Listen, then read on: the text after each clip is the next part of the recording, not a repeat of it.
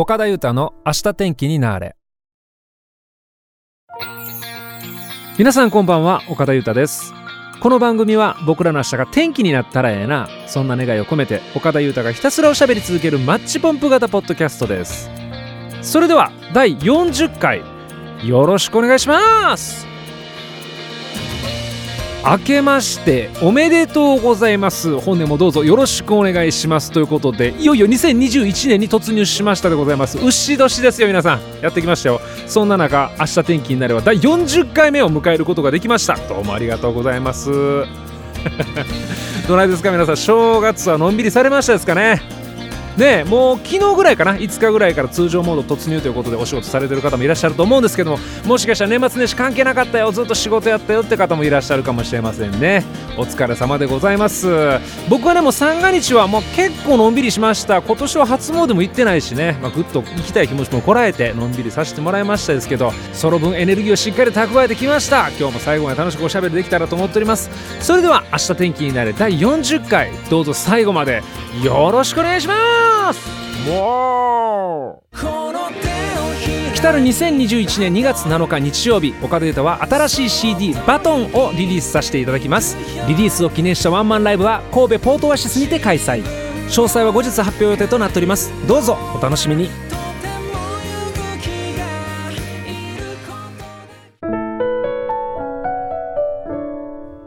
岡田裕太の明日天気になーれ。世界が注目した今週のあれ。はい、このコーナーではインターネットのトレンドニュースをもとに世界中が泣き笑い、そして震えた出来事を岡田裕太がそーっと取り上げてみようというコーナーでございます。1週間のトレンドワードを斜め読みということで、早速いってみましょう。さて皆さんはどうですかね、お好きですかね。福袋ね、ある金額をお支払いしたらそれ以上の中身がちゃんと入ってて、買う人も売る人もホクホクするあの福袋、ラッキー袋ね。はい、その福袋について今ちょっと一つネットがざわついたということなんですね。ホームセンターでマジすぎる福袋が発見されたということなんですね。福井県のホームセンター三つ輪さん、この福袋このまま問題になってるってことなんですけどね。地元の方はご存知かもしれません。この福井県のホームセンター三つ輪さん、毎年恒例の福袋出してるんですよ。でその内容がちょっとやばいです、これ本当に。ちなみにお値段がなんと100万円、100万円なんですよ。これすっごい金額するじゃないですか。高価な福袋だな。しかしホームセンターどういうことやねんと。内容がすごいです、濃いです。まず1つ目、これが目玉商品になるわけですけど、何や思います皆さん。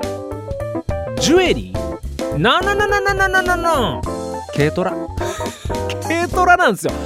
軽トラがまず来るっていうね。軽トラ、続きまして32型液晶テレビからの2ドア冷蔵庫、割と容量大きいですよ。からの7キロサイズの全自動洗濯機、締めに衣類乾燥除湿機がついてくる。これをすべて軽トラに積んで、さあ帰ってくださいね。めちゃくちゃシャレ効いてるでしょこれ。100万ですよ奥さん、これ行くしかないじゃんこれ。軽トラでも乗らへんか。奥さん軽トラ乗らないですね。そうっすね。いやいやいや、これでも毎年恒例らしいよ。いや、なんかちょっと良くないですかこれ。なんかちょっとほのぼのしてる、なんか目玉な感じしますよね。おいいな。なんか軽トラ自体もね、100万円以上するような車種ということなので、かなり魅力的なラッキー袋じゃないかなと、そんな風に思います。来てるな。で、始めよう新生活、軽トラとみたいなねいいじゃないですか、いいじゃないですか。で、ちなみにね、これね、販売の期間、実は昨日までやったみたいなんですね。僕ちょっとチラシ調べたんですけど、だから、今年は叶わないと。来年あたり、行く？やっちゃいましょうか。もう俺も帰りし、福井県からの帰りし、三つ輪の福袋、買ってみた。配信しますわ。はい、ということで、もう一つぐらい言っときましょうか。お年玉。皆さんどうですか、お年玉。今年もお上げになった方もいらっしゃれば、もらってますって方もいらっしゃるかもしれませんね。いくらぐらい皆さんあげてるんだろう、あるいはもらってるんだろう、いくつくらいまでもらえるんだろう、そんな疑問ちょっと調べました。あるアンケートによりますとね、支出ね、1位1万円以下、はい、2位1万円以上2万円未満、3位2万円以上3万円未満で、4位3万円以上4万円未満で、5位5万円以上6万円未満ということなんですけども、最高金額がすごいよ。13万2000円。これは相当な支出ですけどね。セレブやな。ちなみに総務省の家計調査では、月別品目別に消費支出を発表しているそうなんですね。それを元に一番お年玉を上げた県っていうのを47都道府県からランキングするっていう、なんかむちゃくちゃなランキングもあったんですよ。それを早速発表したと思います。最もお年玉を上げた県、滋賀県 27,723 円。そこから佐賀県、福岡県、熊本県、神奈川県と続きます。すごいな。逆に少なかった県、宮城県 6,104 円ね、そこから長野県、秋田県、北海道、新潟県とちょっとずつ増えていくってことなんですよね。子供の数であったり、その土地土地のね、習慣っていうのも関係あるみたいなんですけどね。面白いデータですよね。それにしてもさっきの13万円っていう金額がね、どんだけやりすぎかっていうね、数字でもありますよね。ちなみに我が地元兵庫県の順位と金額を発表したいと思います。ドルルルルルルドドドン。第41位、低い1万1599円。こんなもんちゃいます？はい、最後にいつまでもらってましたかアンケート。1位22歳まで、2位18歳まで、3位20歳まで、4位今ももらっている、5位15歳まで。今ももらっている方の中で最年長はなんと47歳の方だったそうです。岡田裕太の明日天気になれ。これが気になって仕方がないのコーナー。はい、このコーナーでは僕が最近気になって仕方がないもの、人、ことなどを一方的に喋り続けてみようというコーナーでございます。同じく気になってしまったあなたはもはやソウルメイトかもしれませんよということで、早速行ってみましょう。さあ、2021年になりまして、牛年ですよね。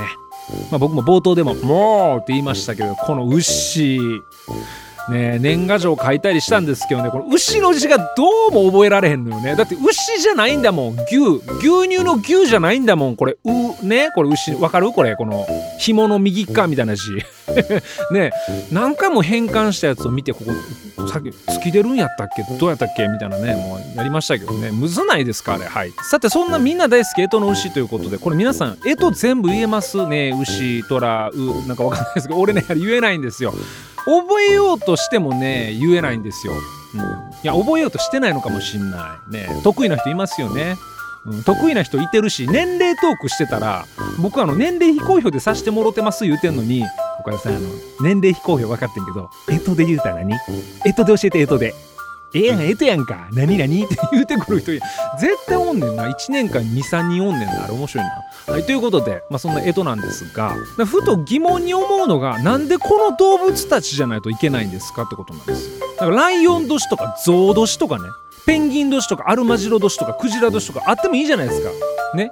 牛年とかなんでウサギ年なんですかとかね、なんであなた方が選ばれちゃってるんですか問題なんですよ。これちょっと疑問になっちゃったの。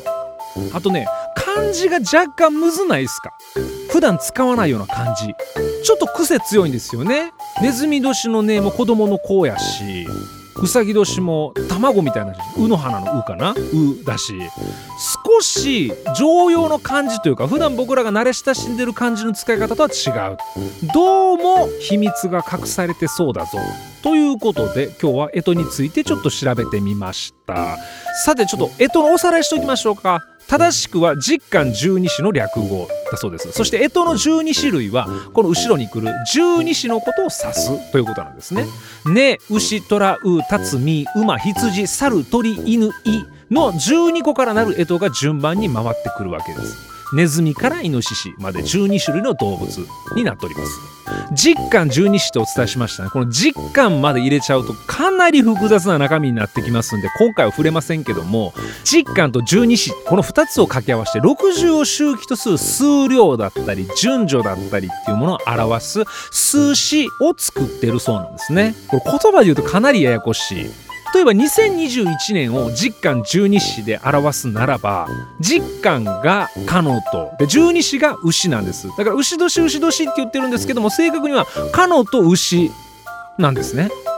これね、僕もね本当今回初めて知ったんで、もう本当に本当に拙いお話で申し訳ないんですけども、なんせねそういうことなんですよ。いやーこれはね僕今回カルチャーショックだったんですけども、もちろん干支とかはね小さい頃から馴染みがあるから、あ何年や何年やってやってきてるわけやけど、このあのね何十干ですか、十干十二支、これ知らなくてすぐそばにあったはずなのに、今の今まで知らなかったものがこんなにもあるかとね、えまるで外国語やないかと、記号暗号を見てるような感覚ですね。皆さんはどうでしょうか。さらっと言えたらかっこいいよね逆にね。はい、さてどうして干支は12個なのか。古代中国では木星がとても重要な意味を持ってる。で木星っていうのは太陽の周りを12年で一周するんですって。でこの木星の位置情報が例えば何かを占ったり、それによって決め事をするときに極めて重要だったと。だから人々は木星の位置を把握する必要がありました。そんなわけで12年のサイクルで12ヶ月のサイクル、12時間のサイクル、12で一つのサイクルを表現するための数詞がよく用いられたってことなんですね。なんですけどもこの干支を改めて見ると動物を表してるって言いながら、なんか元々の漢字と全然合ってないんですよね。先ほどもお伝えしたように子供の子でこれでネズミでしょ、読めないわけわかんないですよ。なんでだよ、どうも当て字っぽいと。はい、これ実はね当て字だそうですね。この十二支っていうのは本来は動物の名前じゃなくて植物の成長の過程を表現したものだったそうです。例えばネズミ年の根だったら種から生命が誕生する状態だったり、ウサギ年のうだったら茎や葉が大きくなる状態とか、ね、あとイノシシのイだったら植物が種に生命を閉じ込めた状態のように、とにかく成長の過程を表現してるってことなんですよね。僕ねこれ最初見た時はなんで十二支が干支が植物の成長やねんって思ったんですけど、でもよくよく考えると例えば木星の周期、あるいは人々の暮らし、今ほどね科学もないわけですから農業に密接したこの季節の数え方捉え方って考えると、なんとなくふむふむと、なったわけなんですけども、で当時の人も悩んだみたいよ。これね植物の成長過程のサイクルをね12個に分けてやってたんだけども、どうもね庶民に広がらなかった。でこの12のサイクルってめっちゃ大事やからもうみんなに伝えたいねんけど、専門用語とか使っちゃったらもうみんな全然はぁってなっとったから、もう僕みたいなやつ多分多かったと思うよ。ねえ種から芽が出るねえ牛虎ぐらいまでいけんけど、なんやったっけ、もう花生えたっけ花生えるんちゃうなとか花咲くんやったっけみたいな、そんな感じ今一つ伝わらなかったと。でそこでなんかどっかの偉い誰かさんがもうひらめいちゃったわけですよ。ちょっとさユーザーフレンドリーにせえへん、これせっかくむっちゃこのサイクル大事やから、例えば12のサイクル動物とかで置き換えたら相当親近感湧くで、やらへんみたいな、いける無理やけんせんとってみたいな、するとどうでしょうと一気に庶民にも広がってみんなが十二支これ使い始めたって言うんですね。だから寅年やから気性荒いとかって言うじゃないですか、もう全然違ってて土から芽を出した状態なんですよ。むしろじっくり太陽を見上げてるみたいなねえ。干支はもともと動物の名前じゃなかった、これ初めて知りましたですね。ちなみに今年は牛年でございますけども、牛年は種から芽が出ようとする状態、ね、これはいいことが起こるんじゃないですか。どうもワクワクしてくるようなそんな牛年のエピソード。いやそれにしても干支って奥深いですね。次は十干について調べてみようかな。以上干支のことを薄く調べてみました。岡田裕太の明日天気になれ、今週のテーマのコーナー。はい、このコーナーでは毎週テーマを決めてメッセージを募集し、皆さんからのエピソードを岡田裕太が読ませていただこう、そんなコーナーでございます。今週のテーマ、2021年度の私の抱負でございます。皆さんどのような抱負をお持ちなんでしょうかということで早速参りましょう。この方から大阪市にお住まいのねえねさん、メッセージありがとうございます。今今週のテーマ、2021年度の私の抱負は、できる限り毎日ご飯を作るです。一人暮らしを始めてからまだ1年ちょっとですが、働きながら毎日のご飯を考えるのがこれほどしんどいことだとは思ってもいませんでした。かっこ笑い。作るのは嫌いじゃないのですが、そんなにレパートリーがあるわけでもなく、毎日となるとどんどん同じようなものばかり作って飽きてしまいます。そして一人なのでどんどん適当になって、最終的にビールとお菓子だけで夜ご飯を済ませたりすることも多々あり、なので今年はそういうことを少しでも減らして、一つでも多くの料理のレパートリーを増やしていけたらなと思ってます。ということで、ちなみに私の得意料理はだし巻き卵です。オムライスを巻くのは苦手なのですが、だし巻き卵はなぜかうまく巻けます。ということで、メッセージどうもありがとうございます。そうか、毎日のご飯はね、本当に大変ですよね。だから一切考えてない僕が言うとね、何の説得力もないんですけども、ようやってると思うよ。毎日考えてるんでしょ。考えてないわけじゃないのよ。考えてあかん、作られへんってなるから、ビールとお菓子で夜済ませるわけですからね。何やったっけ、いっぺん俺言いましたよね。やろうと思ってんねんけど実際に行動に移してないのか、やろうとも思ってなければ行動にも移してない。おざなりとせやなおざり、どっちやったっけ、あれやばい、これ間違ったらやなことになるね。おざなりじゃなかったっけ。だからね、この方はね、料理おざなりになりがちなんだけども頑張ってるんですよね。ということで、毎日頑張って作っていただいて、料理お上手になってください。それにしても世界中のね、母さんたちは本当にすごいよね。毎日作ってんだもんな。リスペクト。ということで、メッセージありがとうございます。じゃあ次、この方行ってみましょう。神戸市にお住まいのちはるんさん、メッセージありがとうございます。私の今年の抱負ですが、健康第一にしようと思います。先日のゆうたさんの配信でもゆうたさんがおっしゃってましたよね、健康が一番って。あの時、私の2021年度の抱負にしようって思ったんです。昨年は4月からお仕事を始めたものの、無理をしたのか腰や手を痛めてしまい、思うように動けなくなり、結局半年ほどで退職してしまいました。今まで人一倍健康に気を使っていたのに、ここ数年は調子が良かったので気を抜いてしまったのかもしれません。今年は気を引き締めて健康に過ごせるようにしたいと思います。体調管理がしっかりできていたらコロナ予防にもなりますし、何かまた新しいことにチャレンジしようという気持ちになるのではないかと思います。頑張りますと書かれてます。メッセージありがとうございます。健康が一番ですよね。そうなのよね。新しいことにチャレンジするときさ、やっぱ体力いるもんね。体力、そして、健康な体いりますよ。だから健康な体があるから、なんかはつらつとした気持ちになるわけですよ。よし、やってみよう、さあやってみよう、頑張っ、ちょっとこけちゃっても大丈夫、もう一遍チャレンジしよう、そういう気持ちになりますからね。健康は本当に僕も大事だと思います。僕もね、今年はね、ちょっとね、ランニングしたい思ってるんですよね。ちょっと心肺機能ちょっと高めて、シュッと体もね締めてですね、元気はつらつオロナミン C、 そんな岡田優太になっていきたいと思っております。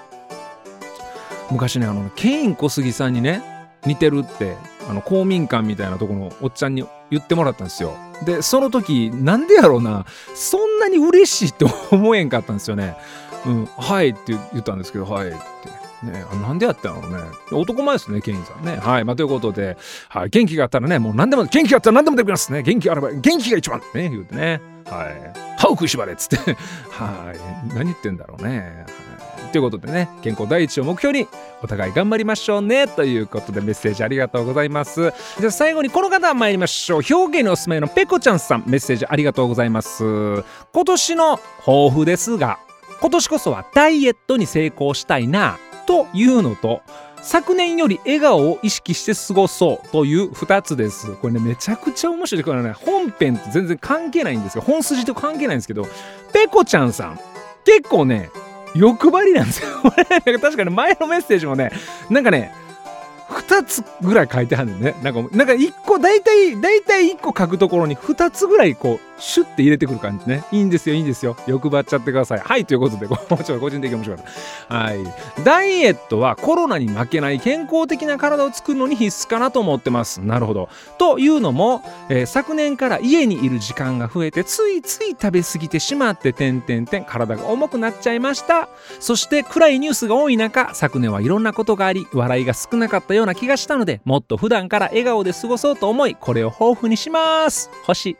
もちろんゆうたさんのライブでは笑いをますます今年ももらえますね、かっこ笑い。ということで、メッセージどうもありがとうございます。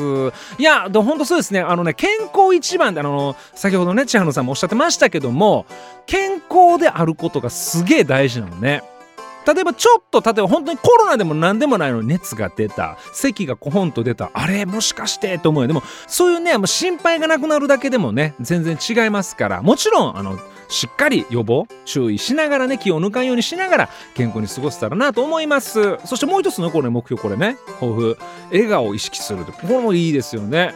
まあ僕のね考え方としてはね、笑顔とかっていうのはもう気がついたらもうほんまケラケラ笑ってしまってるっていうのはベストなんですよ。だからね、もうこれどうしたらいいんかなっても考えたんですけど、分かりました今。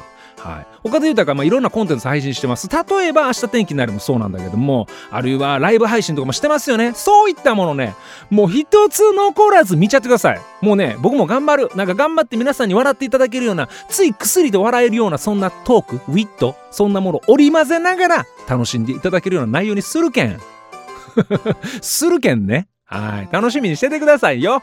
はい、ということでね、2つの、欲張りな抱負聞かせていただきましてどうもありがとうございます。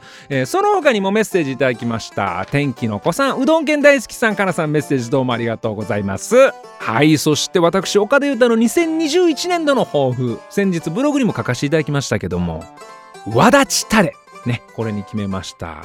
自分が胸張って歩いていく道があって、パッと振り向いた時にそれがふっとちゃんとしたもう何ですか、胸張れるようなしっかりとした力強いわだちになっているように、そんな願いを込めてわだちたれとさせていただきました。またね、今年の暮れにどんなわだちになったのか皆さんと答え合わせができたらなと思っております。はい、そして来週のメッセージテーマなんですけども、先週、もう昨年やもんね、先週がね不思議な感覚、昨年のね年末の大掃除で僕ギターを引っ張り出してきたんですよ。一番古い僕のギルドっていう会社のギターを持ってきたんですけど、それをね久しぶりにポロンポロン弾いてたんですね。本当にボロボロですよ。もういろんなところが割れてるし、裏面もひびもいってるしって、そんなギターなんですけども、ただこだわった弦の高さがすっげえ弾きやすいよね。